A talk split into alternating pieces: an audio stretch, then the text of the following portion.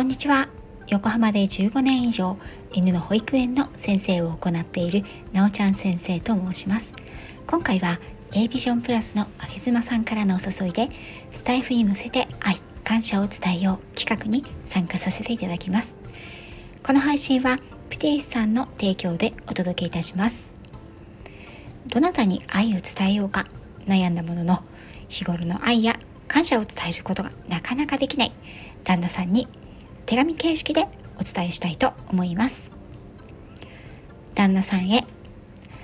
あなたと結婚したのは私が事業を始めてにねんめのことでした。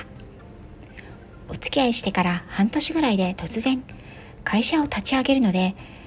あなたと一緒に勤めている今の会社を辞めますと言った私。あの時私は正直心の中で別れを覚悟していました。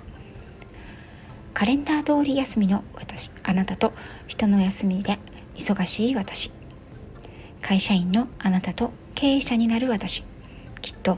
いろんなところで会わなくなるだろうなと思っていたんです。けれどあなたは週末休みのたびに私の会社に来て、私の苦手なパソコン作業やお店の床張り、力仕事、犬たちや飼い主さんたちとのコミュニケーションを取ってくれたり、私の苦手分野をサポートしてくれましたね。店舗のオープン間際になり、プレッシャーの重さに涙を流していた私に、自分にはやりたい仕事や叶えたい夢はない、好きな仕事、夢があること、それを実現しているだけですごいことだ、自信を持って前を向いて全力で進めばいい、俺は全力でできる限りのサポートをするから、という言葉をかけてくれたことは私にとっては一生の決め手となりました。結婚という形を取らなくても、こうして私を支えてくれる人はきっとこの人以外にはいないだろうと、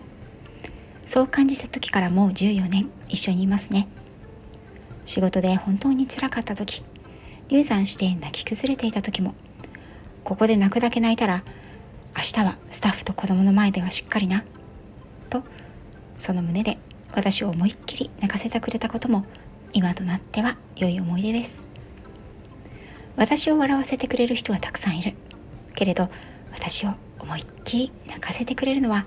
気の強い私にとってはあなたしかいませんでした。